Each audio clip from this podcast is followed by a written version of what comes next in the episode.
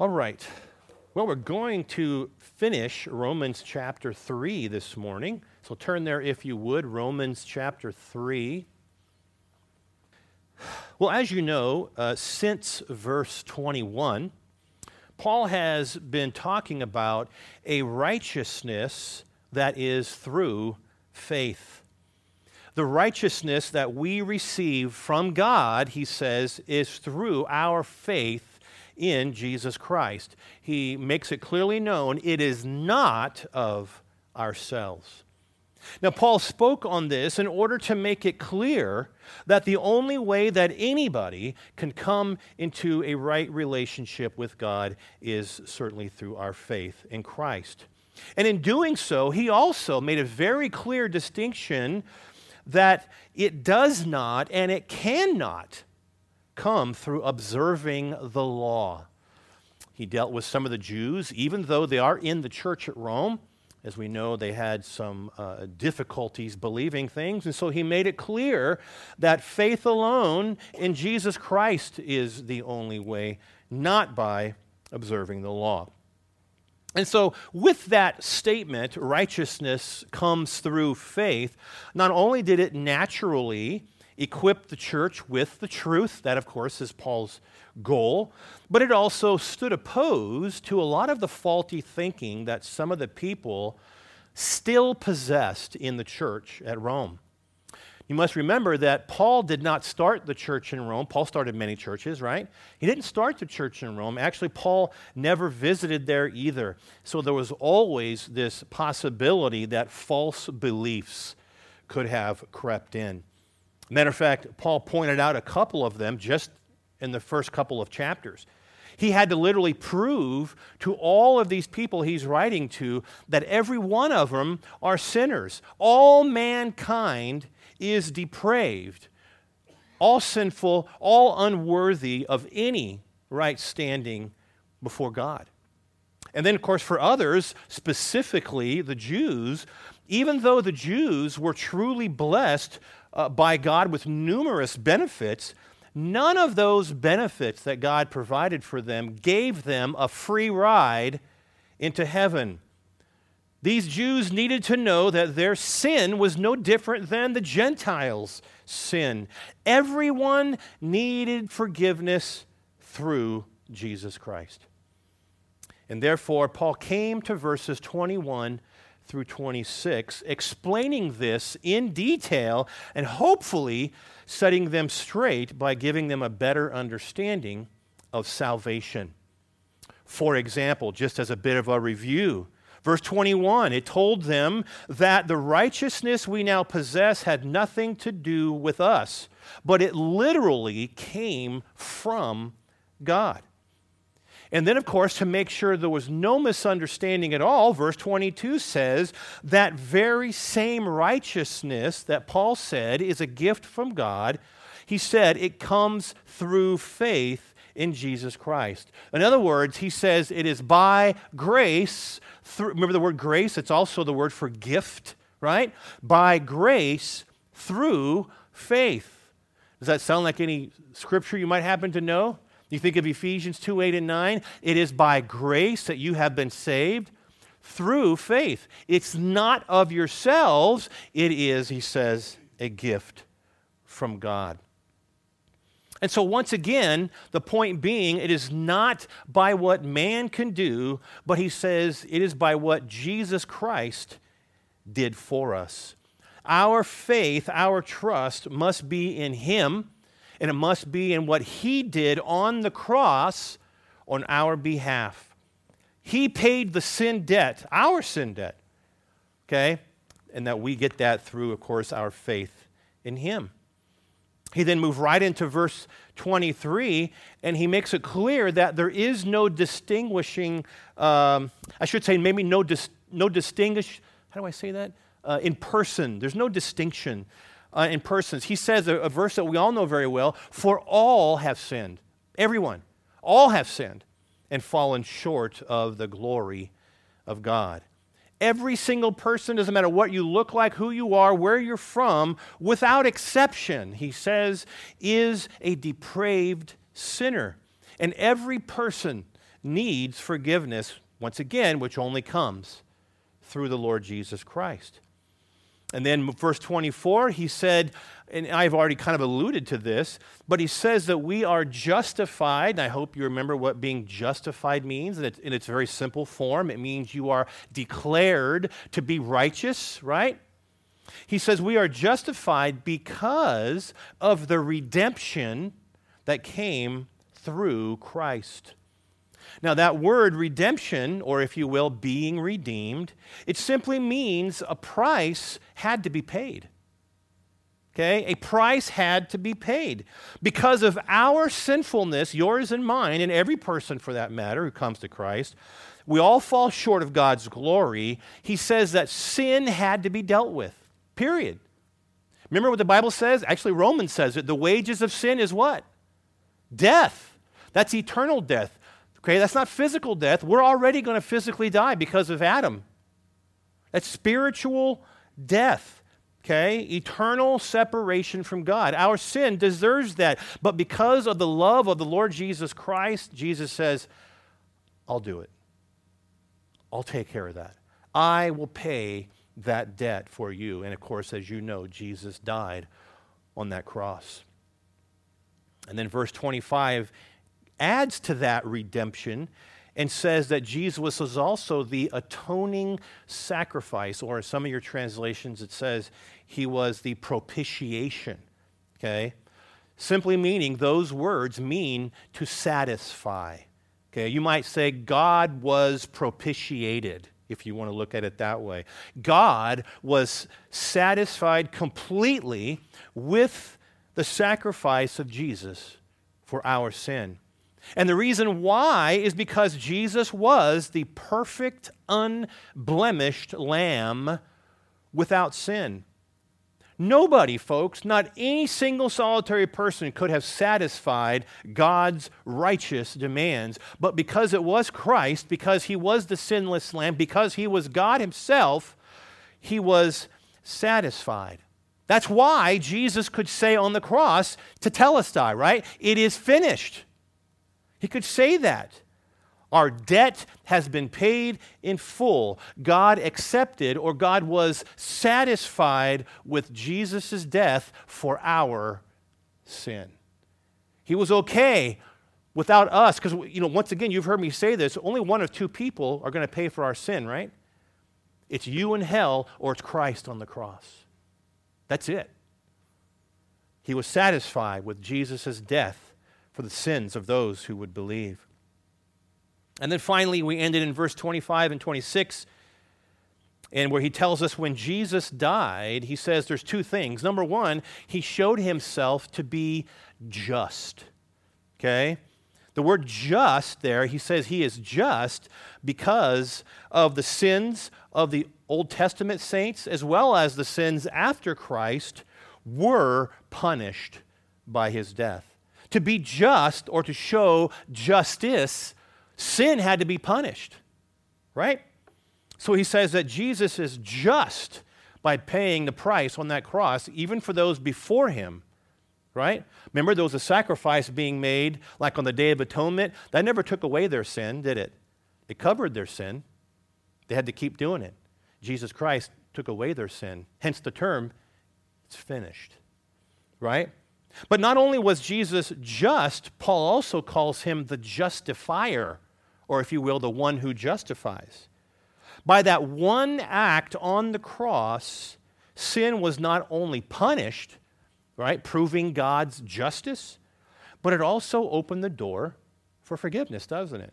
Justifying those whose faith is in Jesus Christ. It's truly an amazing statement. The one act on the cross paid for the sin of those who would come to faith in Christ. He is just.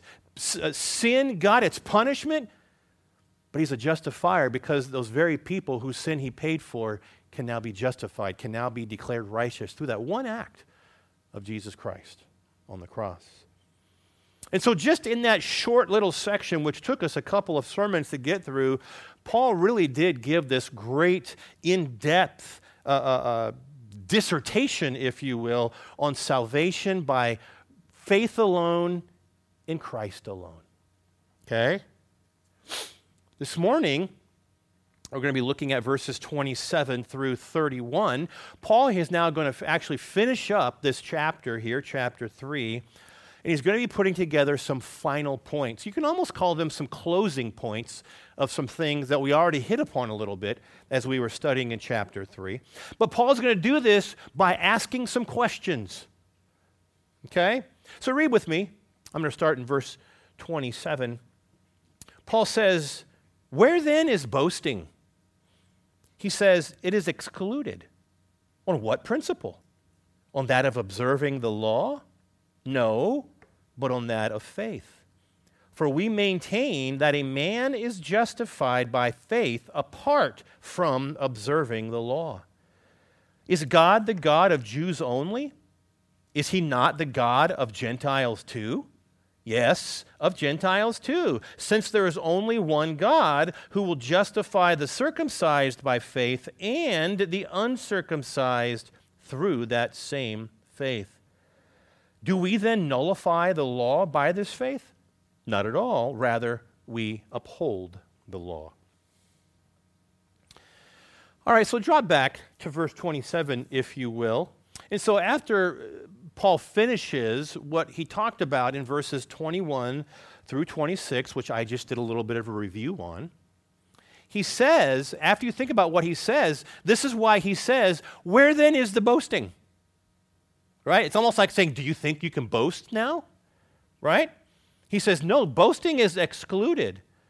Right? On what principle? It's not on observing the law because we're saved by faith he says. So he, he's, he's basically saying in this verse, there is no room for boasting, okay? As he just said in the previous verses, because our salvation is by faith. Because we are saved by faith, he says there is no boasting about what you have done. And they needed to hear that. Matter of fact, the New Living Translation phrases it this way He says, Can we boast then? that we have done anything to be accepted by God? No, because our acquittal is not based on obeying the law, it's based on faith. It says it in a little clearer way for us. And so, what's happening here, if you think back just a little bit, Paul spent a majority of the first three chapters and here in Romans dealing with sin. But he also, if you remember, was dealing with some of the faulty beliefs of some of the Jews in the church at Rome. Now, if you remember, most of those dealt with their misunderstanding of salvation and the law. Okay? In their minds, the law had its focus on works. That was their mindset. And therefore, as I just mentioned in my introduction, Paul hopefully set them straight by everything he said in verses 21 through 26. Well, now, coming to verse 27, as Paul has done before, he anticipated some questions from his readers, right? And so he basically asks those questions and then he simply answers them, okay? And so his basic position here in verse 27 in those questions uh, is that we are not saved by the law, we're not saved by works, right? And because of that, he says there, there's nothing to boast about. It's not by works, it's not by the law. Because our salvation, he says, is through the work, yes, but it's the work of Jesus Christ. And so he's saying outside of that, everything else is pointless. I don't care what you've done, I don't care how good of a Jew you thought you were and doing these things. He says they're irrelevant. It doesn't matter. There's nothing to brag, there's nothing to boast about because those things don't even apply to your salvation. And so they're pointless. Okay? But you got to remember, folks, this was a problem with some of the Jews in the church. And we studied it right here in chapter 2. Turn back one chapter, if you would, Romans chapter 2. Will give us a little reminder of some of the things the Jews were thinking in chapter 2, verses 17 through 23, listen to what it said. Paul says, Now you, okay, and by the way, just as a reminder, when it says if, it means since. In this context, it means since, okay? Now, you, since you call yourself a Jew, since you rely on the law and you brag about your relationship with God, since you know His will and approve of what is superior because you are instructed by the law, since you are convinced that you are a guide for the blind, a light for those who are in the dark, an instructor of the foolish, a teacher of infants, because you have in the law the embodiment of knowledge and truth. Verse 21 You then who teach others, do you not teach yourself? You who preach against stealing, do you steal? You who say that people should not commit adultery, do you commit adultery? You who abhor idols, do you rob temples? You who brag about the law, do you dishonor God by breaking the law? And of course, the answer is yes, because he says in verse 24 God's name is actually blasphemed among the Gentiles because of you. So, Paul here calls out the outright hypocrisy of some of these Jews. He does the same thing, by the way, in chapter 2, verse 1. Okay? They think of themselves one way, okay? But they live out another, don't they? That's what he's saying here. Verse 17, it says they boast or they brag about their relationship with God. Verse 18, once again, they boast or they brag about knowing his will and being instructed by the law. And then look at verse, verses 19. They boast and say that we are a guide for the blind. We are a light for those in the darkness. We are instructors of the foolish. We are a teacher of infants. Do you see where do you see do you see where they're going here? What these Jews are holding to and why Paul beat them up really? Some of these people really thought they were something special. That's why Paul had to, to hit him right there. But Paul, that's why he just simply calls them out and says, You're a hypocrite. You think you're all that, but you live your life just like everybody else. And then, number two, the very basis of their thinking, right? Thinking you're special, will not and cannot save you. They're boasting about the law. They're boasting of what they know. They're boasting about how they're better than the Gentiles. He says, that, that can't save you. This is a problem they have. In other words, they boast about themselves. They boast about their knowledge of God. They boast actually about the law itself. But Paul says, but it's pointless. Okay? It will get you nowhere. Because works are irrelevant, boasting in those works are meaningless. Doesn't matter. Boasting is wrong, but boasting in something that doesn't matter is really wrong, if not stupid. And with salvation being by faith, Paul said right here, boasting is excluded. There's nothing to boast about, right? Once again, go back to Ephesians 2 8 and 9. It's by grace you've been saved through faith. This is not of yourselves, it is a gift of God, not by what? Works, lest any man should what? Boast. See? And so, to solidify his point that there is no boasting in salvation, Paul now says in verse 28. let me get back there real quick. Paul says now in verse 28 For we maintain that a man is justified by faith apart from observing the law. So, making sure that his point comes across, Paul pretty much repeats what he said earlier on in verse 22, where he says, Righteousness from God comes through faith in Jesus Christ. Verse 25, it is through faith in his blood. Verse 26, he justifies those who have faith in Jesus. It's pretty clear, isn't it? I mean, he's made this as crystal clear as he can in the last five or six verses.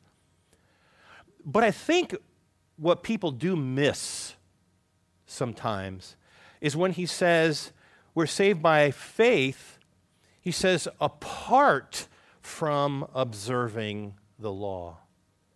Okay? That word apart, it means without. It means by itself.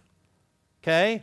Hence, those words, those very important words, faith alone.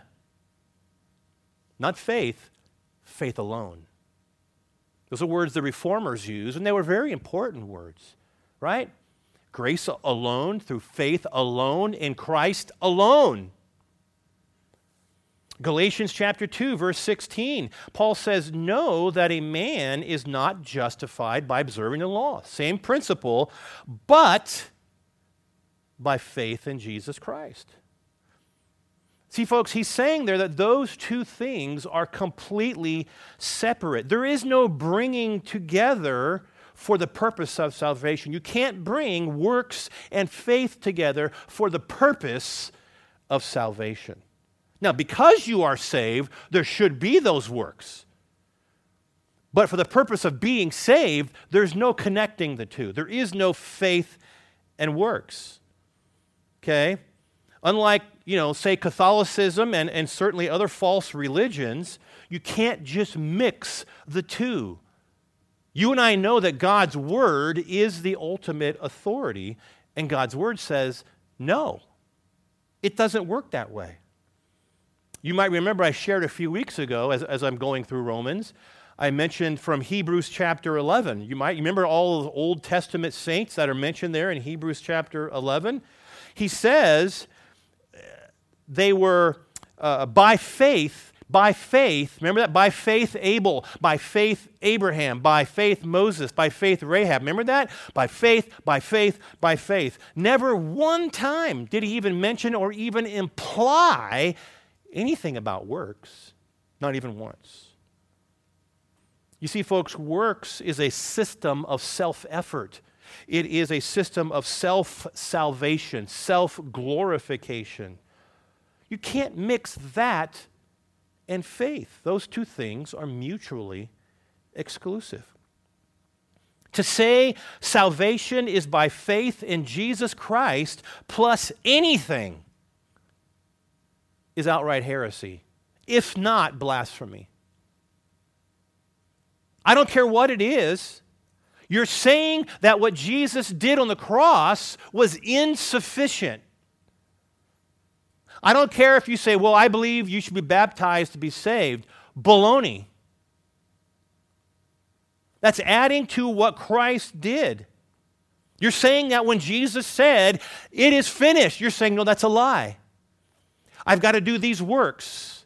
I've got to go here. I got to pray this rosary. I got to be baptized. Whatever, picture a thousand different things. It doesn't matter. But you're saying when Jesus says it's finished, it's done, the debt's been paid in full, you're saying, no, I don't think so. And that's against the person and the work of Christ. We don't play that game. And to be clear, that's one of the reasons for this historical event in the early 16th century we all know as what? You may know? The Reformation. That was one of the reasons for the Reformation. Well, going into verses 29 and 30, Paul will ask yet another question, and then, as always, he will give that answer. He says, in, starting in verse 28, he says, For we maintain that a man is justified by faith apart from observing the law. Okay, verse 29. He says, Is God then God of the Jews only? Is he not the God of Gentiles too? And he answers it. He says, Yes, of Gentiles too, since there is only one God who will justify the circumcised by faith and the uncircumcised through the same faith. So, once again, uh, anticipating uh, that this might be a question for those who have read his letter thus far, now, for those who have read this all the way up to where we are right now, he thinks this is probably going to be a question that's going to come up. Okay? So, Paul says here look at, there's only one true God.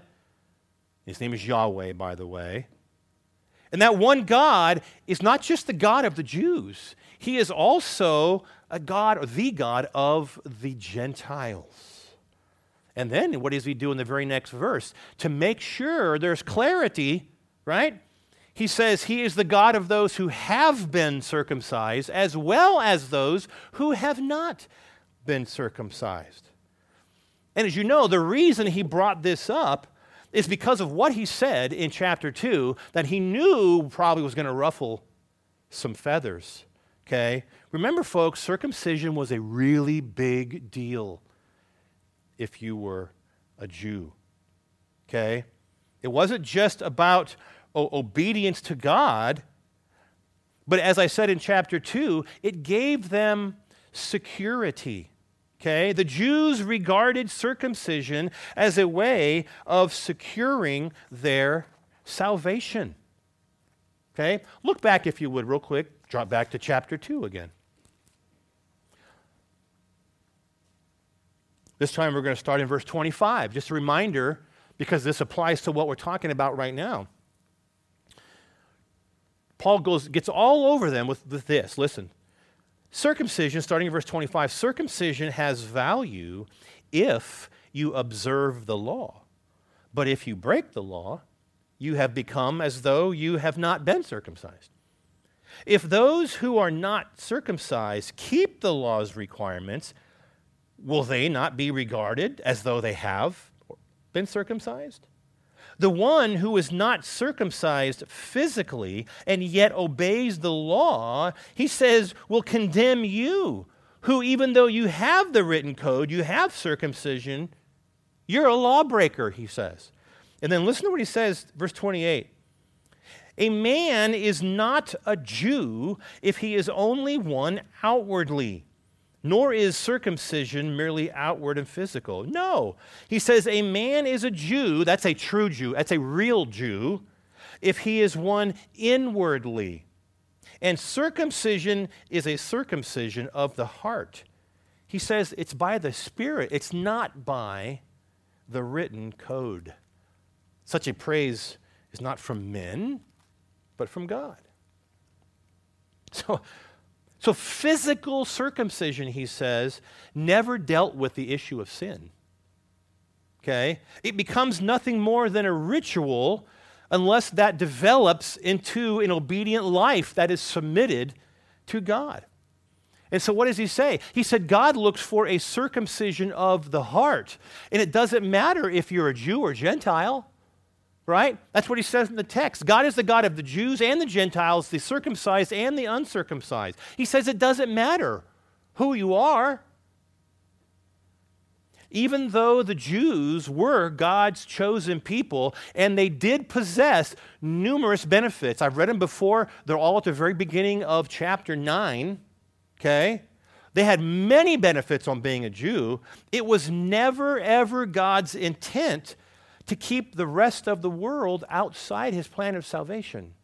Do you understand that? This wasn't like, well, I was just going to save the Jews, but since you screwed up, I'll save the Gentiles.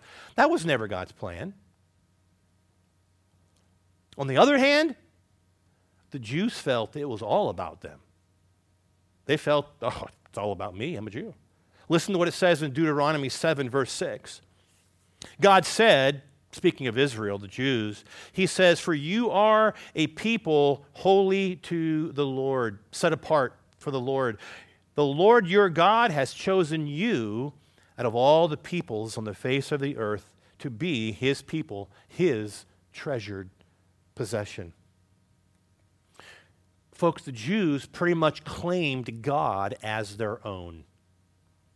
Okay? And in their mind, why not? Right? Why not? The Gentiles worshiped a bunch of phony gods. They, they worshiped a, a bunch of fake idols anyway, right? God calls us his children. We're the only ones who worship him. So, yeah, God is the God of the Jews. That's their mindset.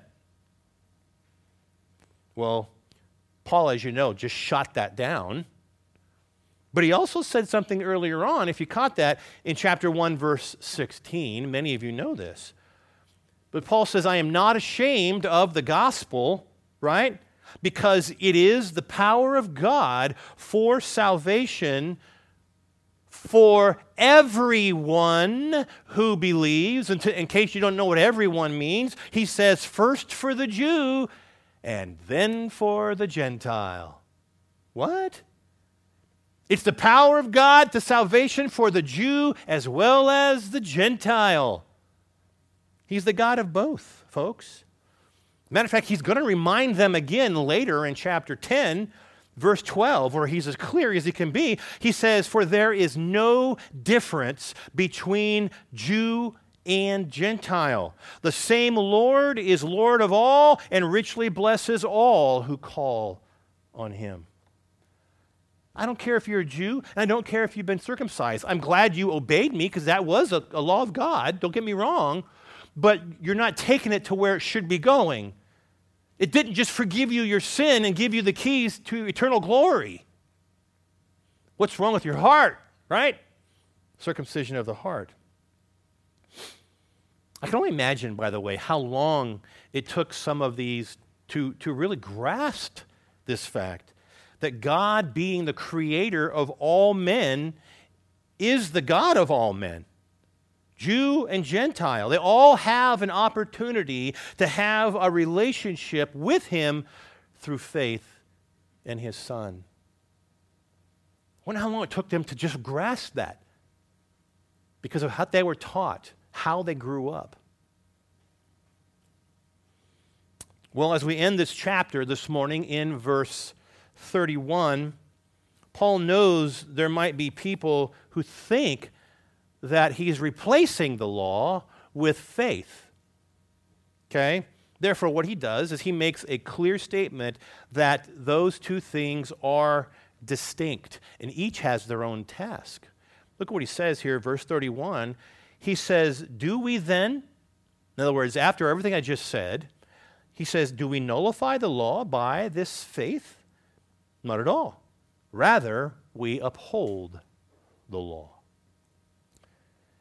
So the question might be for some with faith in Jesus being the new way, remember this is the first century here. With faith in Jesus being the new way, does the law get kicked to the curb? He's thinking that they're going to ask that question. Is that true?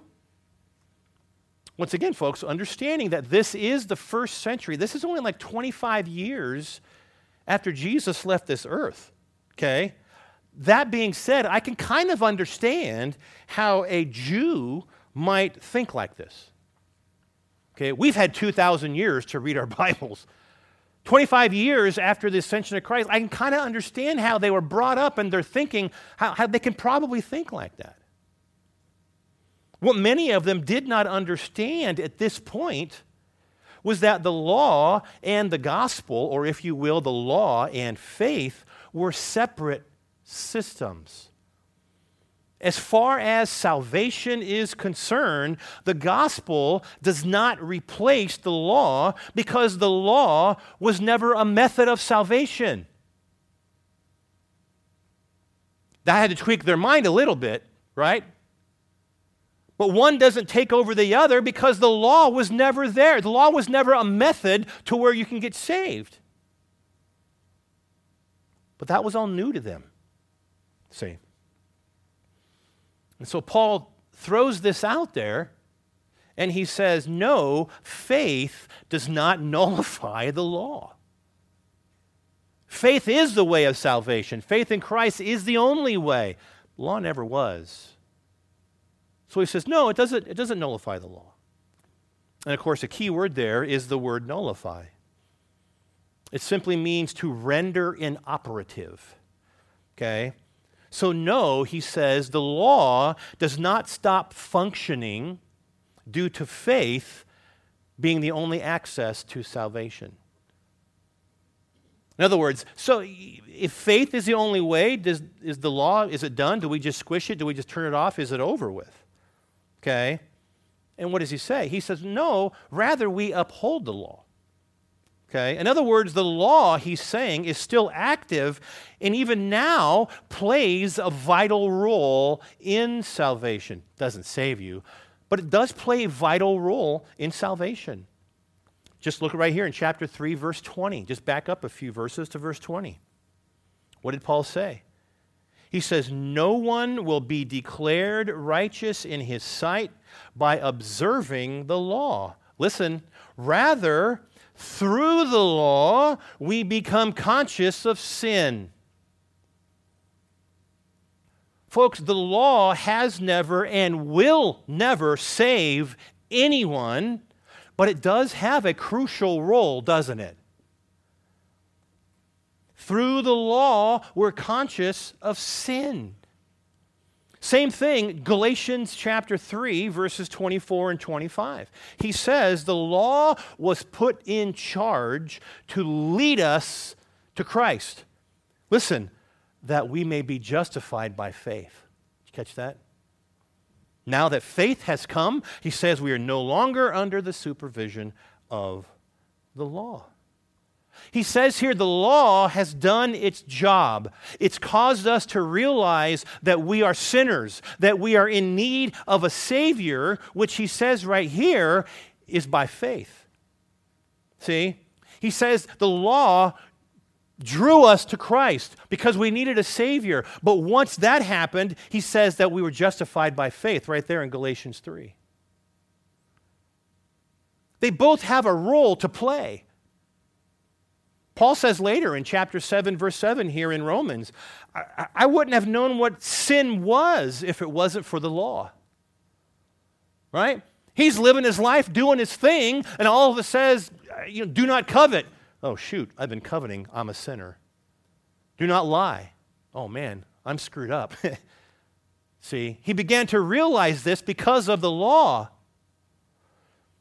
The law helps you to see I'm messed up. I have failed. God's holy, perfect standards that we fail, we all do. That's what leads us to say you need Jesus, and it's only by faith. And that's what he says there in Galatians chapter 3.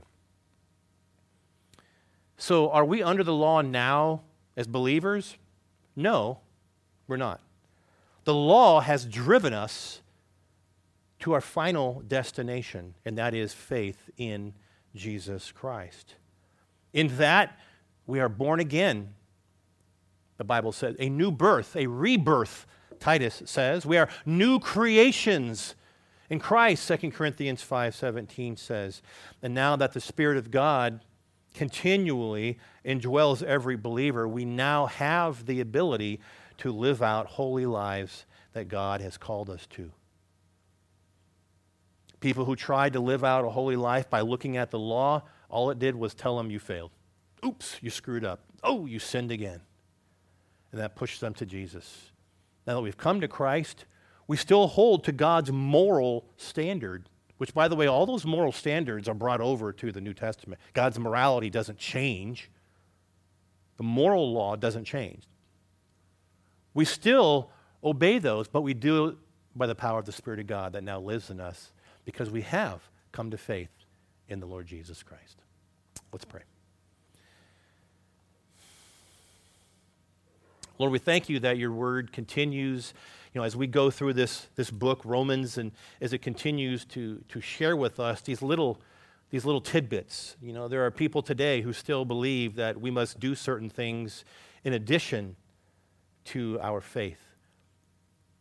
And Lord, we, we understand that works, the law, and any other religious tradition is absolutely irrelevant. It is absolutely meaningless. And Lord, it is only through faith, because of the law, because of us recognizing I am sinful and I fail the holy standards of God, the law did its job. And that pushed us to faith in Christ. Lord, we thank you that you have revealed this to us. We thank you that you have shown us that you are the only way. There is no other way. It's Christ alone. It's either his death or ours. And we thank you, Lord, that you loved us enough to send Jesus Christ. That he says, I'll do it. I'll pay the price for our sin. And it was not an easy task, it was his death. And Lord, uh, there's, there's not enough thanks enough that we can give to you, knowing that we will not pay for our sin, that we will not be in hell. Even though we may deserve it, but we will not be there because our faith is in Christ alone and his work on the cross. Thank you for applying that to us. Thank you, as verse 21 says, for giving us the righteousness of Christ. And I pray that we would honor you in all that we do with that very label. In Jesus' name, amen.